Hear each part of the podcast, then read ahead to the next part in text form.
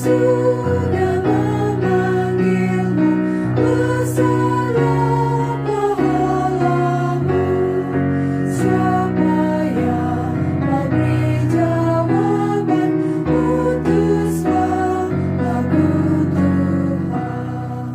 bersama Radio Advent Suara Pengharapan mengikuti pelajaran Alkitab melalui audio Sekolah Sabat. Selanjutnya kita masuk untuk pelajaran hari Rabu, tanggal 1 November.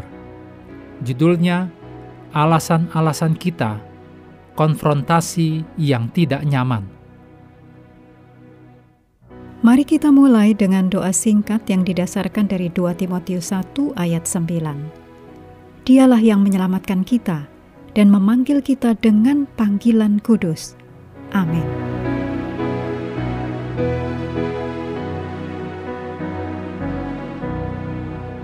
Dalam Yunus pasal 4 ayat 2 dikatakan, Ya Tuhan, bukankah telah kukatakan itu ketika aku masih di negeriku?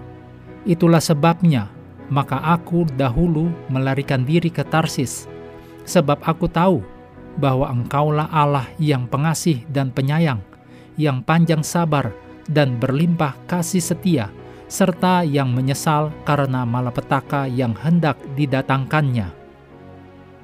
Sungguh, satu doa yang indah dari Yunus, atau apakah yang salah dengan doa orang ini?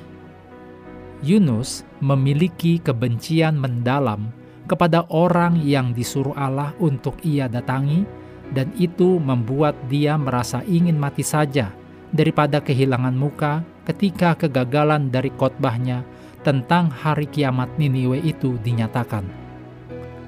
Yunus menginginkan Niniwe menjadi Sodom dan Gomora berikutnya.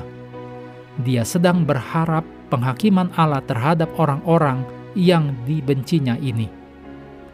Ketika hal itu tidak terjadi, pandangannya menjadi terguncang sampai sedalam-dalamnya. Dan Yunus merasa lebih baik mati daripada mengizinkan dunianya sendiri ditunggang balikan. Untuk kedua kalinya dalam cerita Yunus ini, Allah menghadapkan kepadanya bukan dengan sebuah khotbah atau perkataan, tetapi dengan sebuah pengalaman. Cara pandang seseorang tidak terbentuk begitu saja. Itu juga tidak akan berubah hanya karena kita mendengar sesuatu yang baru atau berbeda. Cara pandang seseorang sering kali terbentuk dan berubah berdasarkan pengalaman-pengalaman hidup dan bagaimana hal itu ditafsirkan atau dijelaskan. Pengalaman baru yang Allah berikan bertujuan untuk menolong Yunus mengenali cara pandangnya yang menyimpang.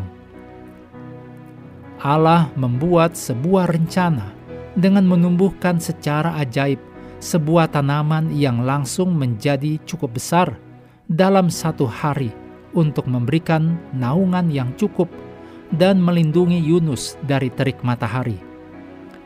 Yunus sangat bersyukur, tetapi bukan kepada Allah yang telah menunjukkan mujizat ini, tetapi pada tanaman itu sendiri.